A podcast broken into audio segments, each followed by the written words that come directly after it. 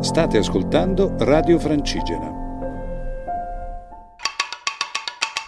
La grandiosità della natura in Nova Silva Filosofica, a cura di Tiziano Fratus. Benvenuti a una nuova puntata di Nova Silva Filosofica, la grandiosità della natura. La voce che ascoltate è quella di Tiziano Fratus e ci troviamo, come consuetudine, sulle frequenze di Radio Francigena. Quest'oggi procediamo in quel viaggio, in quell'immersione nelle foreste di Sequoia che ci ha già visti impegnati nelle scorse settimane e oggi incontreremo una figura capitale non solo per quanto concerne il conservazionismo, l'ambientalismo di prima maniera ottocentesco che ha avuto una grande importanza per quanto riguarda la nascita dei parchi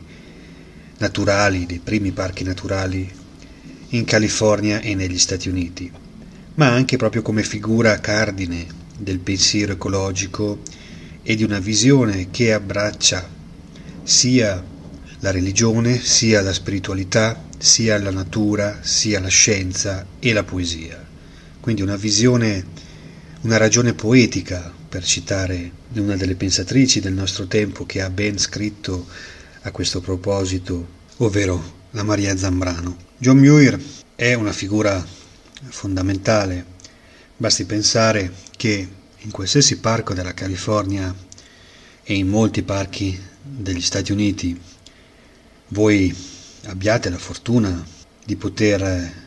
andare, di poter allungare il vostro passo, troverete sicuramente delle citazioni dal pensiero di John Muir. E a questo proposito cito fra le tante fonti possibili ad esempio una guida che ho usato molto quando sono andato in California, Yosemite and Sequoia Kings Canyon National Park, che è una bellissima guida pubblicata da Fodors. Fodors è una linea, è una, una casa editrice che pubblica delle guide alternative, potremmo dire, legate proprio al viaggio, a un viaggio se vogliamo consapevole, un po' più intelligente del solito viaggio turistico. E sono guide molto ben curate, molto ben scritte, scritte da persone che tra l'altro abitano questi luoghi, quindi il punto di partenza è sempre anche eh, molto personale e legato a una visione reale e, e non soltanto un commerciale del, un, della possibilità di descrivere, di vivere e quindi anche di consigliare i posti che andrete eh, a visitare. E proprio nell'introduzione di questo libro eh, capeggia una vecchia foto di John Muir eh, già in là con gli anni, accanto alla base di un bellissimo pino, e ci sono appunto alcune citazioni. Una di queste, che è tratta da uno dei suoi libri più famosi, Our National Parks, i nostri parchi nazionali, del 1901, dice questo: Climb the mountains and get their good tidings. Nature's peace will flow into you as sunshine flows into trees. The winds will blow their own freshness into you, and the storms their energy, while cares will drop off like autumn leaves, che tradotto all'incirca potrebbe essere così, potrebbe suonare in questo modo. Sali le montagne e acquisisci e prendi e ricevi loro, il loro benessere. La pace della natura fluirà in te, così come il sole, come i raggi del sole fluiscono fra gli alberi. Il vento porterà la loro freschezza a te, i temporali, la loro energia, mentre i pensieri, le preoccupazioni defluiranno, scivoleranno via come foglie d'autunno. Questa è una delle tante frasi, delle tante mitiche frasi di John Muir, oppure eh, quando andai a visitare Yosemite incontrai un ranger del parco che mi consegnò una, una la famosa cartellina di, di, ordinanza, di rappresentanza o meglio del parco con, la, con il biglietto da visita, i dati legati all'afflusso turistico, la storia, una bella mappa e proprio capeggia su uno dei primi fogli che uno apre no? in cui si spiegano che cosa sono le sequoie giganti, quindi i protagonisti del, degli Yosemiti o uno dei protagonisti degli Yosemiti e c'è proprio la frase, una delle tante frasi di John Muir, The big tree is nature's forest masterpiece and so far as I know the greatest of living things. I grandi alberi sono il capolavoro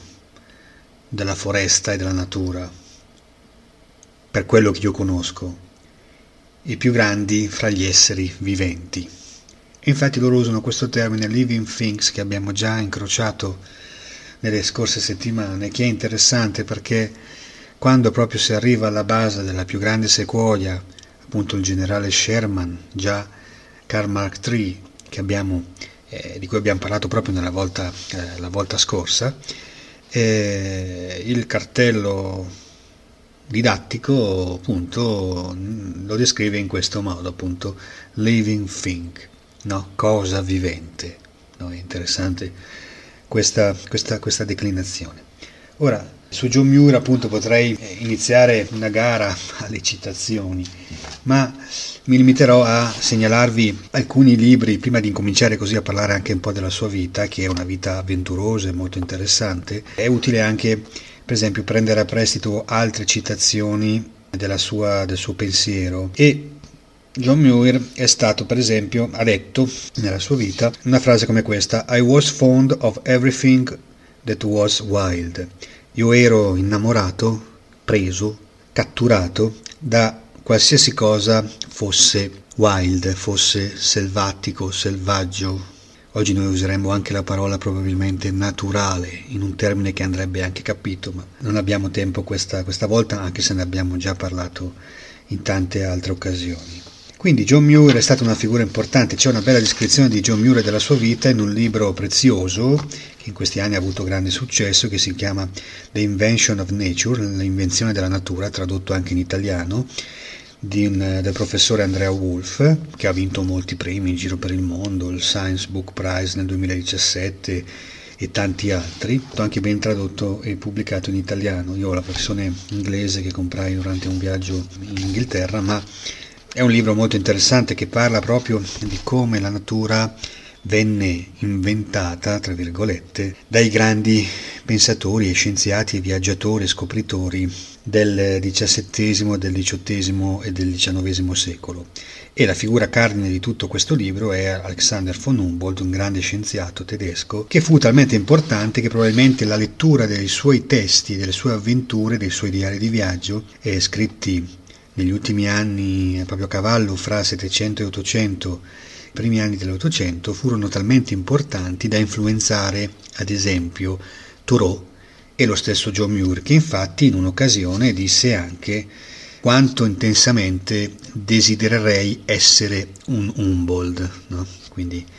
è una figura mh, molto importante eh, che abbiamo già citato ma che citeremo ancora in, nelle nostre passeggiate filosofiche mh, nelle foreste,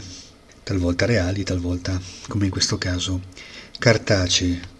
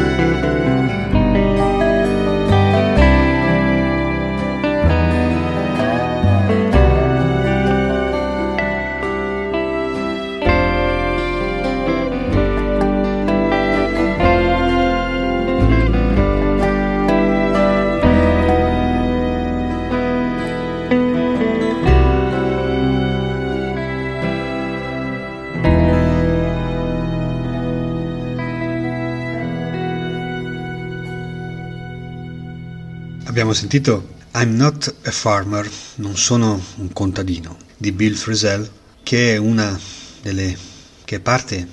del ventunesimo disco registrato in studio da questo eclettico chitarrista nordamericano che ha dedicato questo lavoro alla figura di This Farmer. This Farmer è una figura che è diventata molto importante negli ultimi anni, ha avuto un eclatante successo. In sostanza stiamo parlando di un uomo che ha vissuto la sua vita quasi da invisibile. Mike This Farmer, che il vero nome era Mike Meyer, nacque in Indiana e nel 1892 insieme alla sua famiglia si spostò nell'Arkansas, la regione che ci ha regalato i Clinton fra i diversi e arrivò a vivere in un piccolo paese, in una piccola cittadina che si chiamava Heber Springs, che si chiamava e si chiama Heber Springs, che era abitato prevalentemente da contadini. E aprì un, un piccolo studio fotografico e passò praticamente la sua vita fotografando le persone di questo villaggio. Quando uh, morì, il suo archivio fotografico venne comprato per caso e eh, venne lasciato per diversi anni in alcuni mobiletti, in alcuni schedari all'aperto e curiosamente fra coloro che eh, nell'arco del tempo iniziarono a frequentare questa piccola cittadina ci fu anche un altro appassionato fotografo che iniziò a capire come in realtà in quel posto esisteva, c'era stato un misterioso fotografo di cui nessuno sapeva nulla, che aveva scattato fotografie molte, a molte famiglie. Infatti, conoscendo le diverse persone, talvolta dal eh, famoso album di famiglia uscivano delle foto molto interessanti in bianco e nero,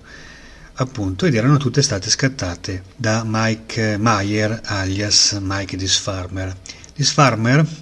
eh, era il cognome chi scelse lo stesso fotografo, cioè pur vivendo in un luogo del genere, quindi una cittadina di contadini, decise di chiamarsi, in tono potremmo dire polemico, eh, this farmer, quindi non farmer, non contadino. Allora, questa figura è una figura che negli ultimi 30 anni ha avuto una grande importanza, ci sono stati alcune, alcuni eh, appassionati fotografi che si sono proprio innamorati del suo lavoro e si sono dati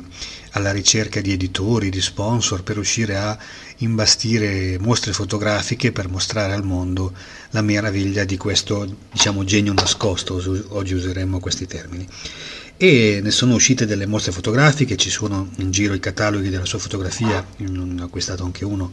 il primo che uscì fu, ed è veramente un, eh, sorprendente come eh, siano belle e interessanti le fotografie di tutte queste persone praticamente nel loro ambiente eh, sociale e naturale e eh, fra, tante, mh, fra i tanti tributi alla figura di questa sorta di eremita fotografo che non aveva amici, non frequentava nessuno, pare non abbia avuto nemmeno una donna negli anni almeno in cui eh, i testimoni ancora viventi ne possono parlare, viventi o comunque figli di persone che l'hanno conosciuto. E quindi Bill Frisell eh, nel 2009 pubblica, registra questo splendido disco da cui abbiamo sentito appunto una traccia. Quindi un'altra figura americana davvero interessante, sorprendente. Ma torniamo alla figura cardine di questa breve puntata che è mm, John Muir, che invece in vita fu molto conosciuto, fu molto amato, fu amico delle grandi figure del suo tempo, anche dei presidenti degli Stati Uniti, e fu una persona che in sostanza arrivò negli anni 60, eh, ovviamente stiamo parlando del, dell'Ottocento, eh, sul fine degli anni 60 fece le sue prime scorribande in, in, Sierra, quindi nelle montagne interne della California, e innanzitutto come eh, pecoraio.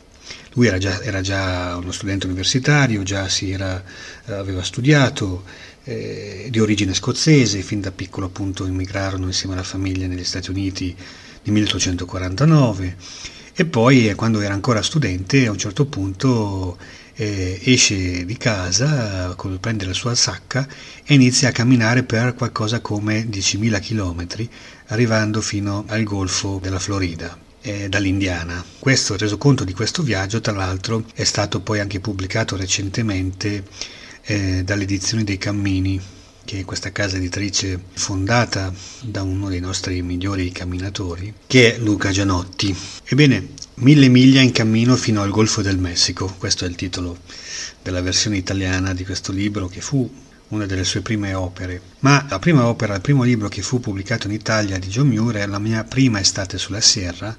che fu pubblicato in realtà già molti anni fa, nel 95, da Vivalda, che come sapete è questa casa editrice ancora attiva, che ha avuto in alcune collane davvero molto avanzate per il tempo e eh, che, hanno, che, ha pubblicato um, autori importanti, appunto John Muir, questo suo caposaldo, La mia prima estate in Sierra,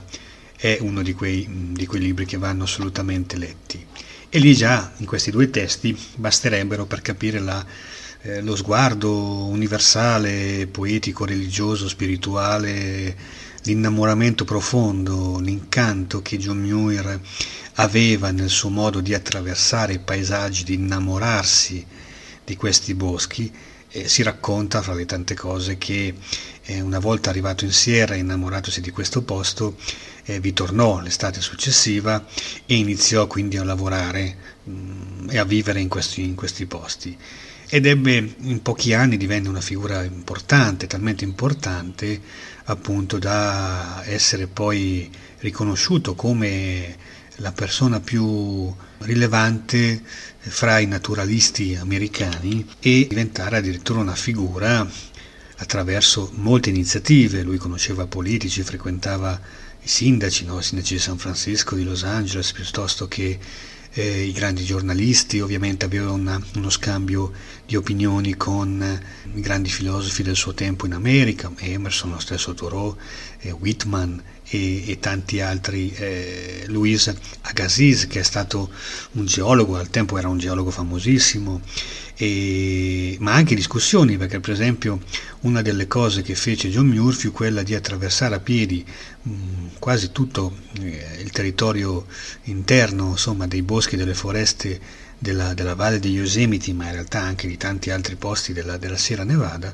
e mh, fu una delle prime persone, anzi penso la prima persona, che scrisse un saggio tutto dedicato alla distribuzione delle grandi sequoie mature su questi, su questi territori e individuò del, mm, anche del, una geografia, una geografia reale e fu uno dei primi a misurare gli alberi, proprio a prendere la circonferenza dei tronchi, a studiare le caratteristiche di quegli alberi che venivano abbattuti dalle tempeste o venivano abbattuti dagli uomini in quell'epoca e ce n'erano tante, no? abbiamo già ricordato come